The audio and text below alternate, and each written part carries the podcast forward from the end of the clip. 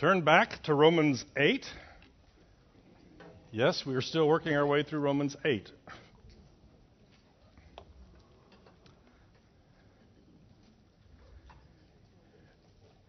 Saturday, April 2nd, was the Salvation Army garage sale. My mother has been involved in the uh, Salvation Army Auxiliary for many, many years, so we've always gone to the garage sale.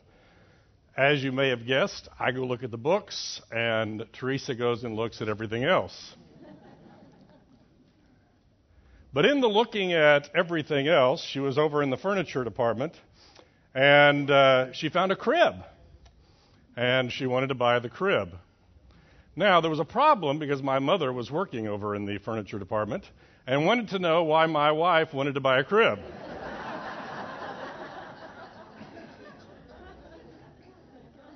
so my wife told her a nice half truth. You know, at some point we will have grandbabies and we will need a crib in the house. Now, it was only a half truth because we knew, but we weren't telling anybody, that my daughter was eight weeks pregnant.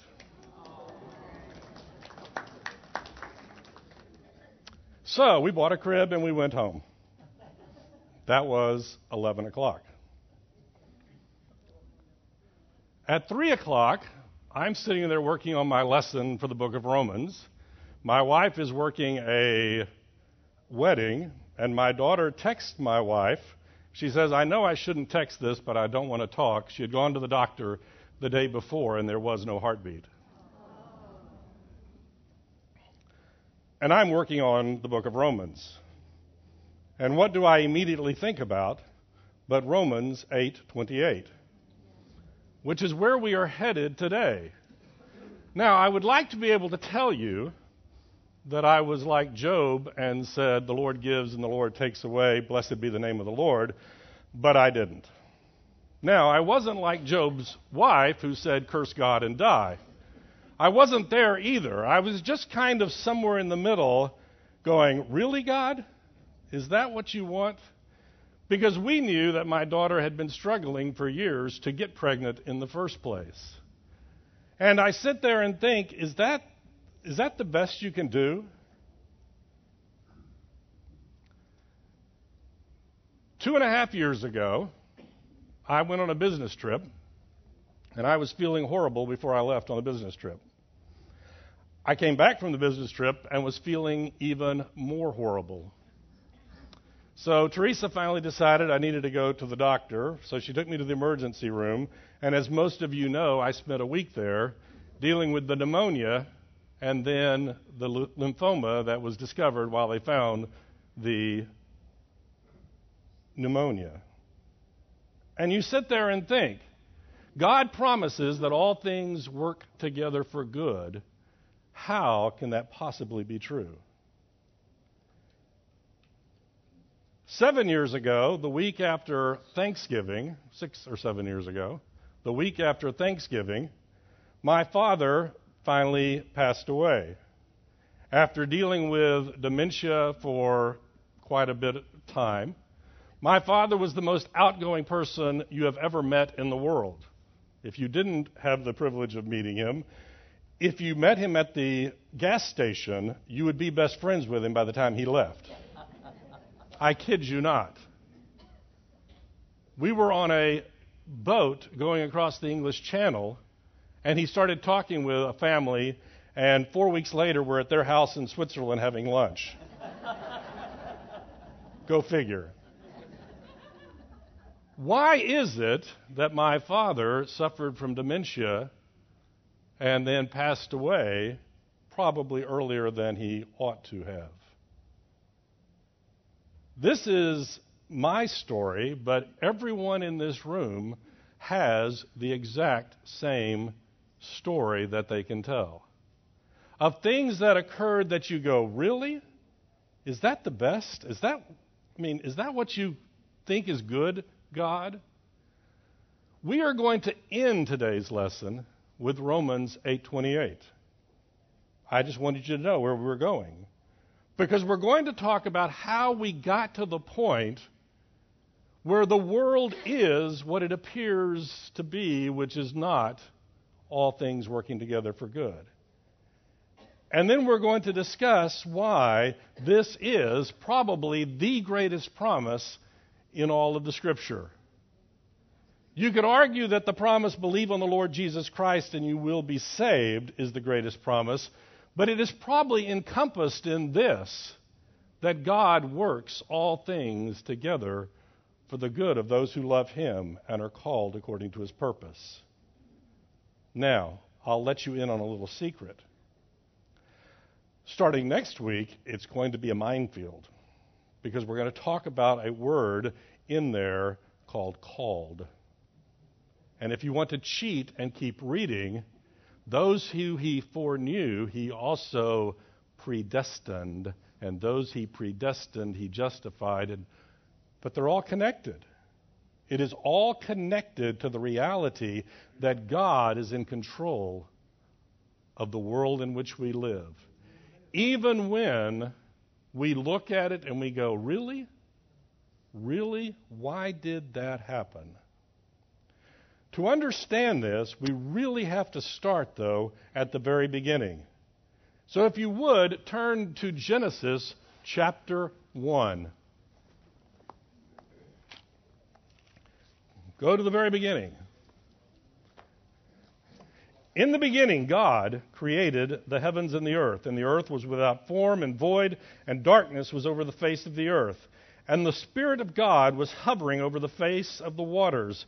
And God said, Let there be light, and there was light. And God saw that the light was good, and God separated the light from the darkness. God called the light day, and the darkness he called night.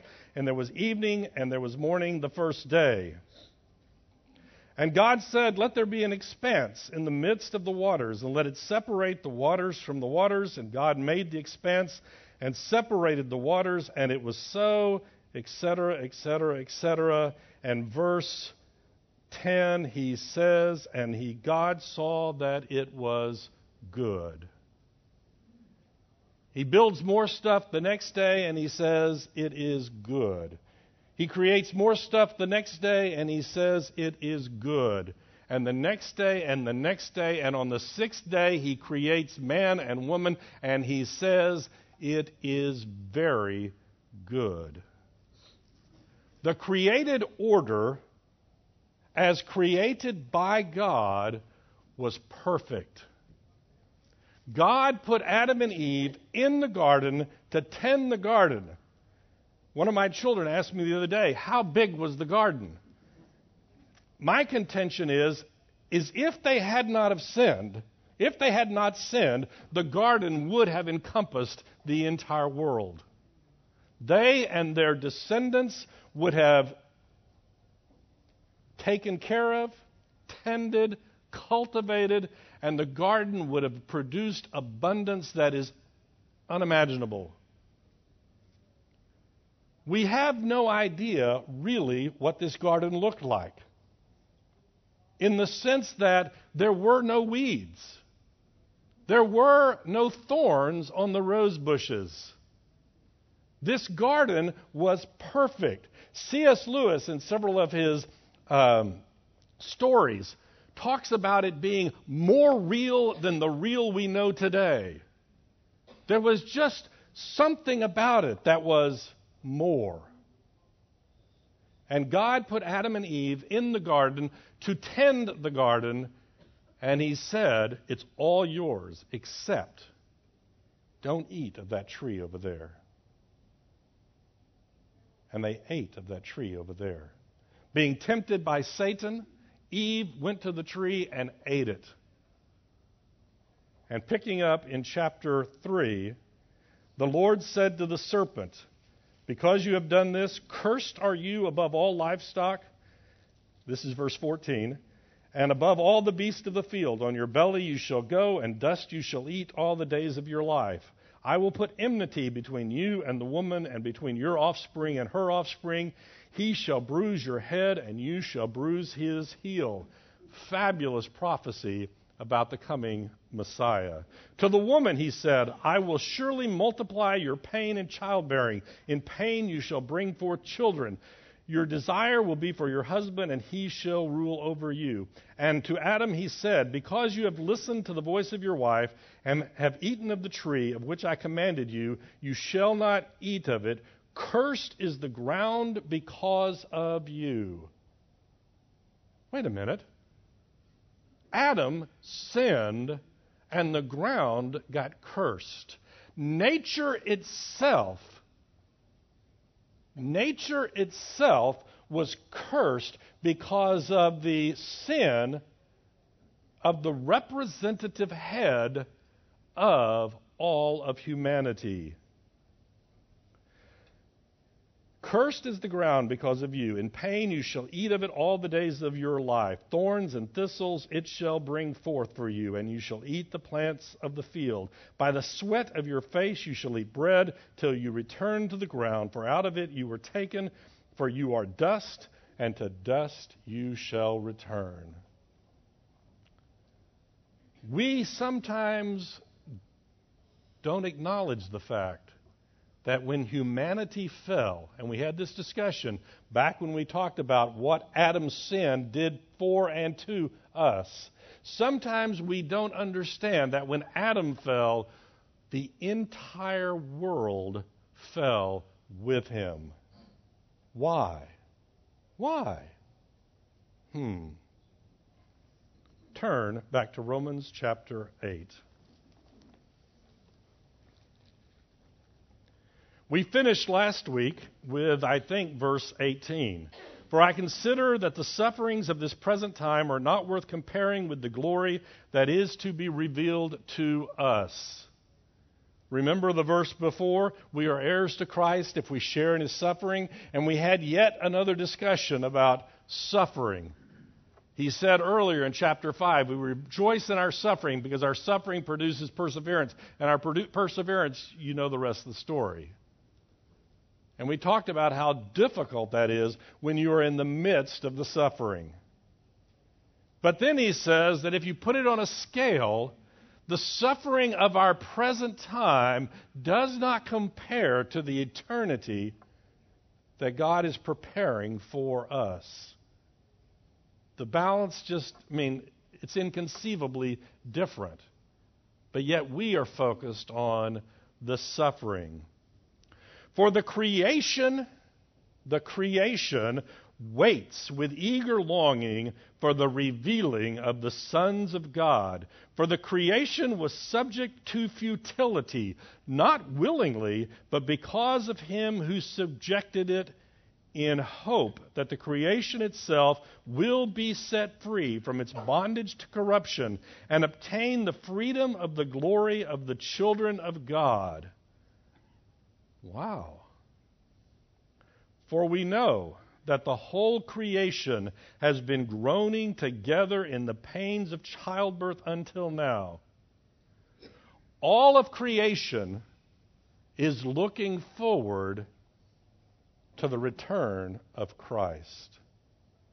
It is interesting because, in one sense, this is a poetic license, a personification of nature as a person waiting, eagerly waiting for the fulfillment of something.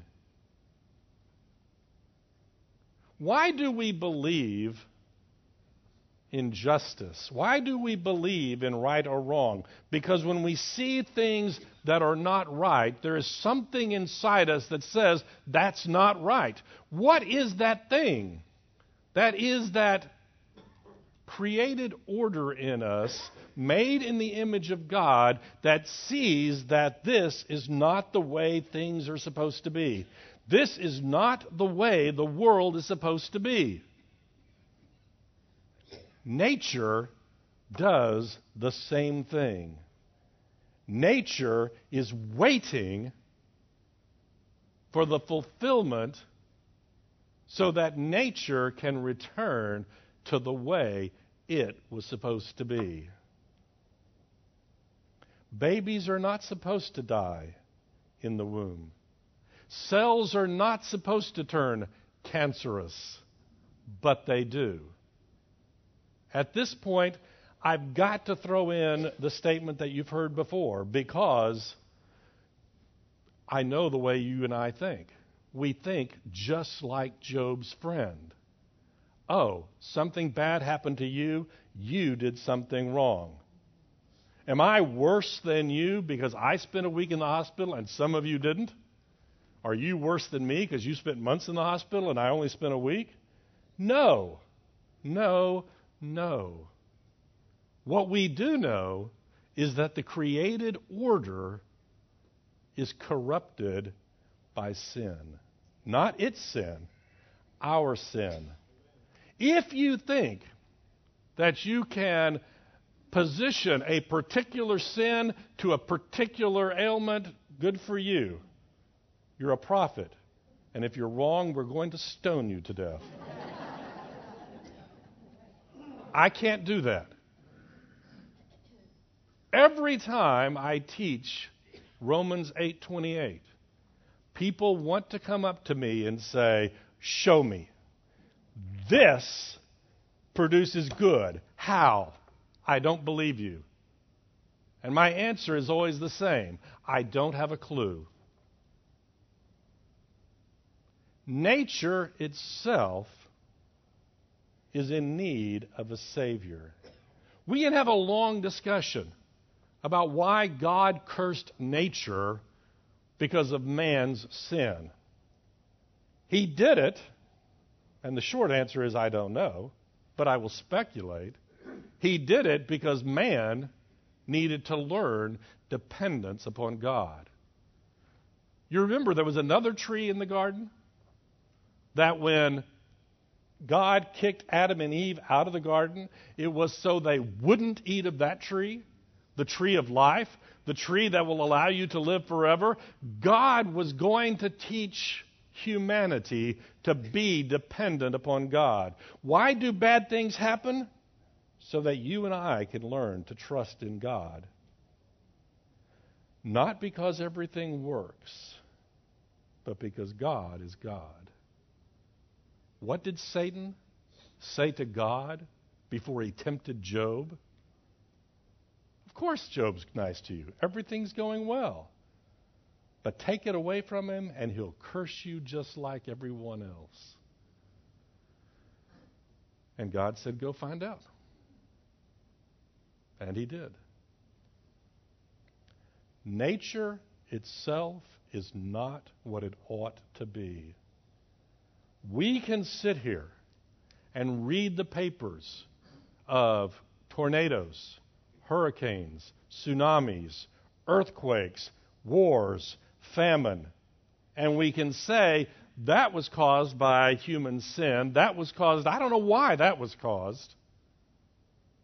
It was caused because we as human beings rebelled against God. All of creation is waiting, waiting in the same way that we as human beings long for the world to be the way it ought to be. Nature does the same thing. For the creation waits with eager longing for the revealing of the sons of God. Who are the sons of God? We believers. And we had a discussion several weeks ago. Sons, that's all of humanity. If you have a little bit of feminist tendencies, you wanted to say sons and daughters, it says sons, okay? But that means all of us. All of humanity that is going to be saved is the end result that creation is waiting for.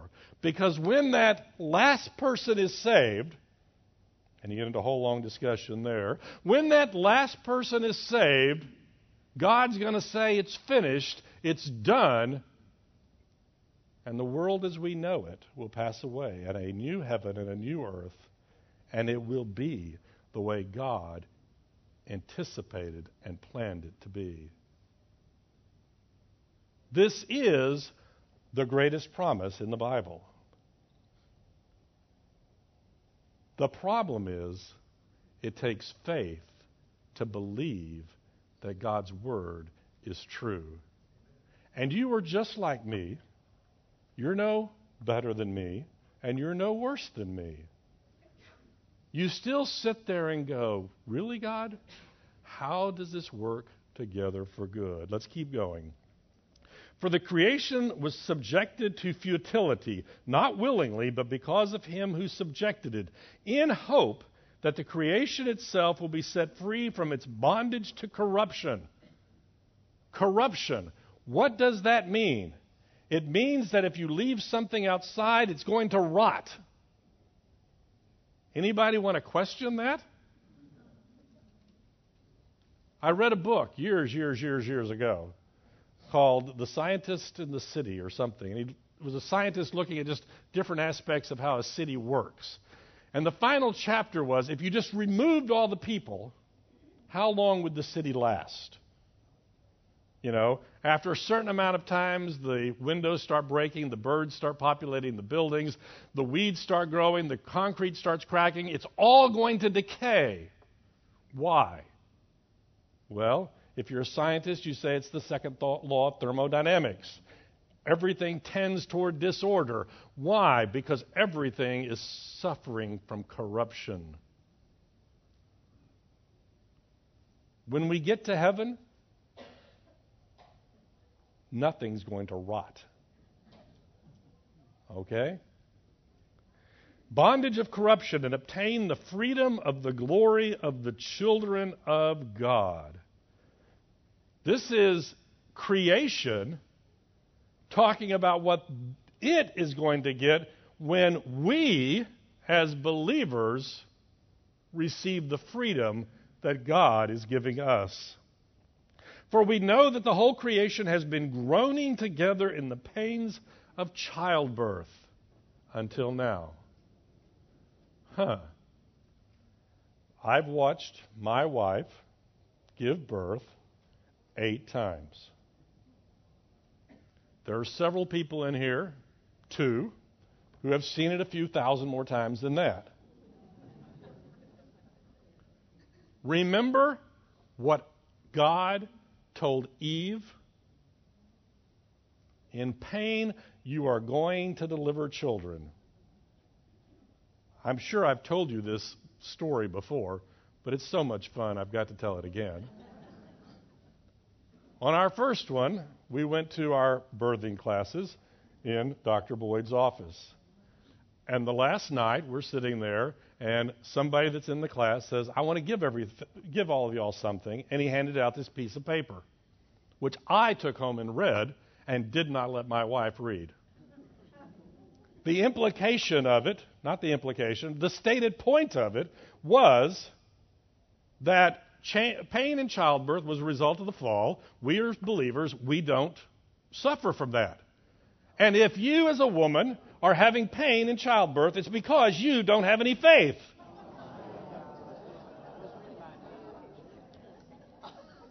You can see why I didn't let my wife read it.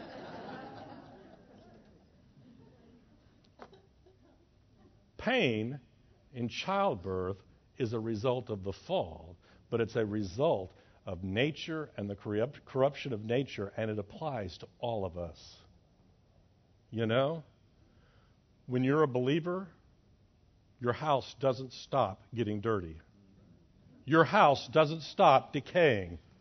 Your car doesn't wear out, doesn't stop wearing out. Why? Because all of creation is under the corruption of sin, the decay. That's just the fact of the world that we live in. For we know that the whole creation has been groaning together in the pains of childbirth until now. And not only the creation, but we ourselves, who have the first fruits of the Spirit, groan inwardly as we wait eagerly for adoption as sons, the redemption of our bodies. This is interesting because part of it could lead you to believe he's thinking, okay, I'm going to be saved someday, and things are going to be better. But he's talking to a group of people who are believers. But there are a group of believers who are living in mortal bodies. Do you remember chapter 6 and chapter 7? Our flesh still has the corruption. Our flesh still wants to do things that violate the word, the will of God. But inwardly, we groan because we know that's not the way it's supposed to be. I don't know if you're like me. You probably are. Where you sit there and go, forget them out there. Just think about inwardly. Why did I do that? Why did I act that way? Why did I give into the flesh? Why did I respond? And inwardly we groan because we know it's not the way it's supposed to be. We eagerly await the adoption, our adoption as sons, the redemption of our bodies. You ready for this? You're going to die if the Lord does not return. And not to be too gross about this, they're going to put your body in the ground. They're going to put it in a nice, strong box, and that box is going to rot. Sorry. The rest starts getting even more gross. There is actually a farm down somewhere in South Texas, I think it's outside of Austin, where they bury bodies and just to see how fast they decay. It's used for forensic stuff and it's they bury bodies, they bury this, they, so you know, oh, oh, after a week it looks like this, your body's going to rot. But God has promised that you, just like Christ, are going to have a glorified body. And then all of a sudden, all that warring with the flesh that you and I groan over every day is going to be gone. What will that look like? I can't imagine it. Like I can't imagine what the garden looked like before there were weeds and thorns. It's just going to be more real than you can imagine. And that's the promise that we have. For in this hope we are saved. Now, hope that is seen is not hope. For who hopes for what he sees? But if we hope for what we do not see, we wait for it in, in patience. Now, this should be rather simple to understand. I hope to be standing in front of you right now. That doesn't make any sense at all. Why? Because I'm standing in front of you right now. I don't have to hope for that. It just is. If God gave us everything right now,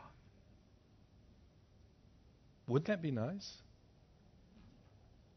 Wouldn't that be nice? But we wouldn't need hope we wouldn't need faith, and you could make the long argument we wouldn't need love, but that's a whole different discussion. Hope.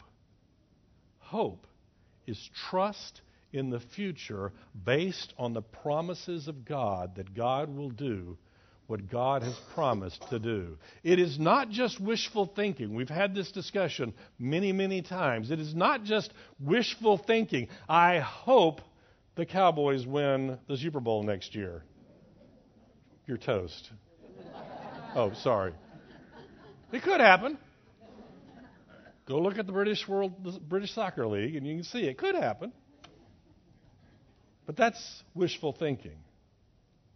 Hope is a predisposition of the will toward the future based on the promises that God has given. And what is the promise that God has given? And we know that all things work together for good to those who love him and are called according to his purpose. It should not shock us that God has not revealed everything to us right now. I mean, it is an interesting speculation, and I actually take different sides of it. Wouldn't it be better if you became a believer and you died and you went to heaven right there? Let's go.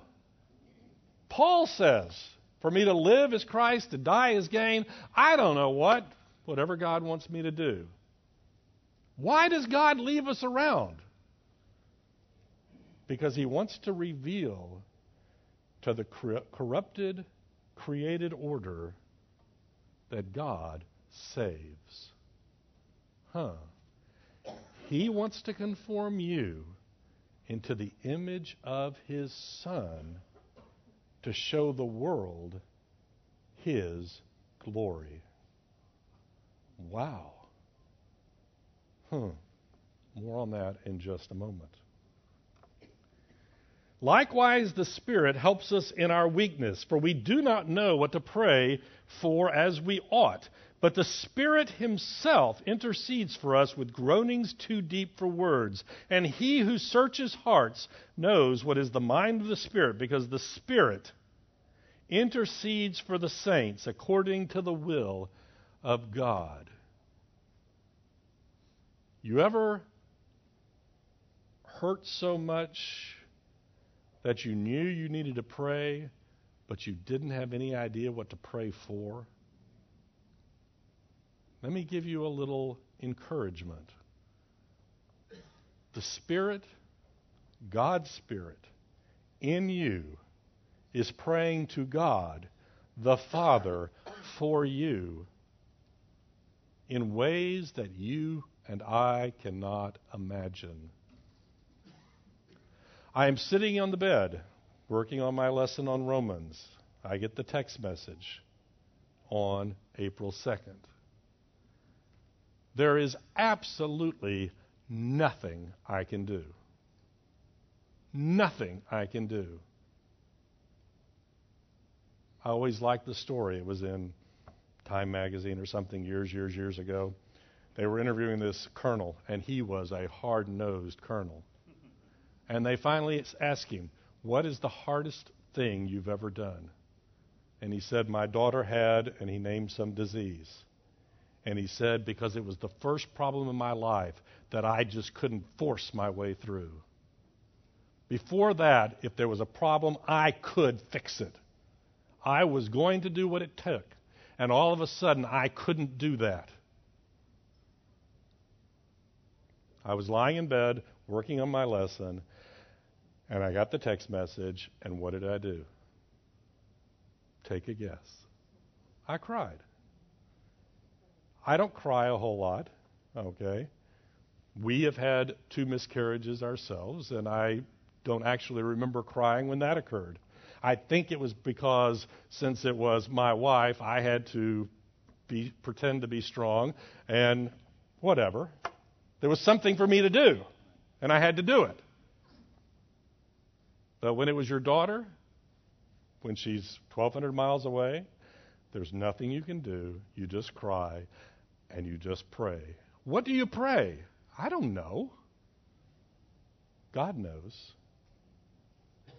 We groan inwardly when the reality hits us that the world is not as the world is supposed to be. And God says, You're right. You're right. It's not the way it's supposed to be. But I have a promise for you. And we know that for those who love God, all things work together for good, for those who are called according to his purpose.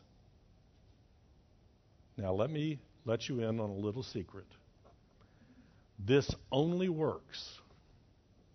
You're going to hate this. This only works if you let God define what good is.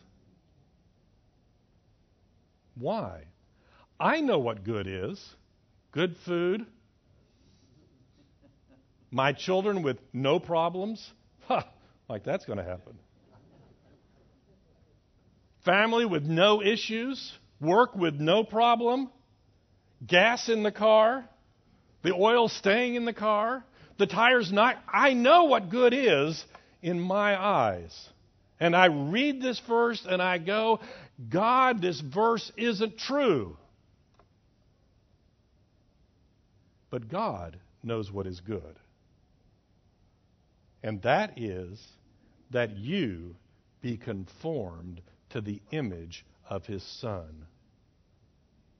And you ready for this? If you let him, God is going to complete that work. We can cheat and keep reading. For those whom he foreknew, he also predestined to be conformed to the image of his Son, in order that he might be the firstborn among many brothers. And those whom he predestined, he also called, and those he called, he also justified, and those whom he justified, he also glorified. That's next week's lesson. And maybe the week after that. But what's the point? He who began a good work in you is going to complete it. But we look at the test results from the oncologist, and we go, God, this could not possibly be for my good. And people come to me after every class that I talk about this and go, Here, here's my problem, show me. And I don't know. But we can inwardly groan because we know things aren't the way they're supposed to be. Creation is suffering from the futility of corruption because of the sinfulness of humanity. And babies die, and cells turn cancerous, and minds leave us before they ought. Why do they work together for good? Sometimes, as we look back, through the lens of time and experience, we can see how God worked things together for good. Sometimes we can do that. Sometimes God reveals for, to us why these things happened. You know, I don't know why I spent a week in the hospital getting chemo and all that stuff. I do know that now when I come to this class and you all start talking about your problems, I can go, me too. So maybe that's an advantage. I don't know. I don't know. Elisabeth Elliot was married to Jim Elliot. You are familiar with Jim. He was a missionary to South America, and he and his uh, buddies were killed by the Indians. And Elisabeth Elliot went back down there to witness to the same Indians that had killed her husband. And she said throughout her life, people would come up and ask her how many Indians were saved because Jim and his buddies were killed. As if there was some kind of calculation that made it right. If it was 10 Indians for three people, it's okay. If it was 100 Indians, it's great. If it was one Indian, well, not so good. As if there were some calculation. And Elisabeth Elliot said, God doesn't make those calculations, God works His will. Now, we, in our arrogance, want to shake our fist at God and say, Why? Now, since I am a teacher, and at this point in time, I'm not pretending to be a pastor. The answer is in chapter 9. And we're going to get there in a couple of months. and when we get there, you're going to hate it. Why? You know what the answer is? Who are you, O clay, to tell the potter what he can do? We, as 21st century Americans, have a very man, human centric view of life. While we will not admit to it, while we would not stand up in this room and confess it, we have this secret belief that somehow the universe ought to revolve around me. The universe revolves around God. And God is working all things for good for you. Do we understand that? No. Can we understand it? Maybe a little bit. Maybe a little bit. As we look back and we trust God, oh, that's why you did that. But sometimes it's just hope. It is faith that God will work all things together for good. It really is a matter of perspective, or, if you want the biblical word, faith. You know, I sit here and I envision, you know, I, I enjoy reading military history. That's my fun reading. And you read about some airborne guy on June 6th, 1944, and they toss him out of a perfectly good airplane in the middle of the night into the middle of the bad guy's territory.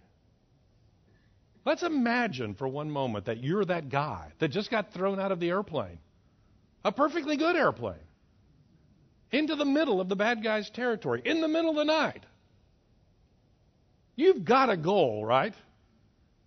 Ideally, your goal is to win the war, but your ideal is to survive the day. Okay?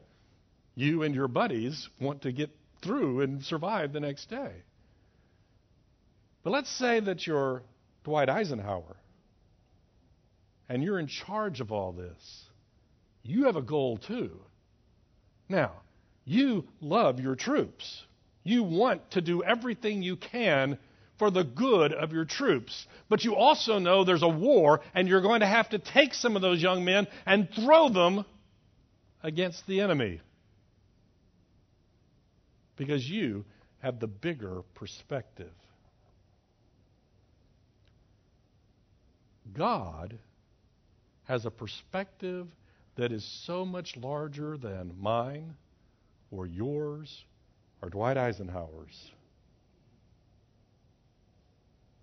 God sees what needs to be done to bring about His glory. And it's interesting. Dwight Eisenhower, the day before, pulled out a piece of paper and wrote a little note. Do you know what that note said? The invasion has failed. I am withdrawing the troops. They fought valiantly. The fault is all mine and he stuck it in his pocket in case he needed it. Now, he didn't need it, but in case he needed it, he had it ready. What this verse tells us is that God does not have a note like that in his pocket. God is going to accomplish his purposes. Will there be blood on the ground? Yes, there'll be blood on the ground. Will there be pain? Yes, there will be pain. Will there be suffering? Yes. Will we be called to minister to those who suffer? Yes. Will we be called to bear witness to those who know that the world is not the way the world is supposed to be? Yes. It is a stated fact of history, and we hate it. But when things are going well, we don't learn much. And when things are going poorly, if we listen to God, God will reveal truths to us that are unimaginable. Because what God wants from you is a life of faith that is dependent upon Him regardless of whether babies die cells turn cancerous, brain cells fall apart, or you pick what you're suffering with right now. And that takes faith. We know that for those who love Him, all things work together for good. Does that make it easy to? I, I cannot tell you enough. It, it's difficult. I mentioned a while ago putting on my teacher's hat because I know there's times when you have to put on your pastor's hat. Now, these don't contradict each other Good theology makes good pastors, and good pastoring makes, okay. But when you walk up next to someone who is suffering, and in difficult times, whose children are suffering, whose grandchildren are suffering, don't walk up to them and smile and say, God works all things together for good. They will slug you. And if they don't, I'll do it for them. What you do is you put your arm around them and you cry and you pray and you acknowledge that whether you see it or they see it, God does work all things together for good. There's another problem with this passage, though. This is not a universal statement. This is not for everybody. The good old fashioned unbeliever, it's not working for good. This passage is written for a particular group of people. And this group of people are distinguished by two characteristics they love God, and they are called according to His purpose. The loving God will take care of. What does that mean? What does Jesus say? If you love me, you will mm, keep my commandments.